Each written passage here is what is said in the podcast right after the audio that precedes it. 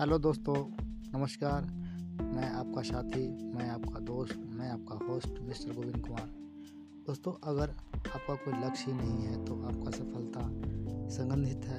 अगर आप यही नहीं जानते कि आप कहाँ जाना, पहुँचना चाहते हैं तो आप कहीं नहीं पहुँच सकते हैं। जैसे कि किसी यात्रा पर जाने से पहले आपको यह पता होना चाहिए कि आप कहाँ जाना चाहते हैं। इसी तरह से आपको यह भी पता होना चाहिए कि आर्थिक क्षेत्र में आप कहाँ पहुँचना चाहते हैं।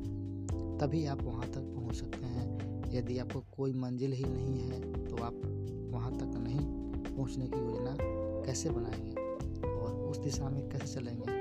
अगर आप जीवन में कुछ करना चाहते हैं तो यह जान लें कि लक्ष्य के बिना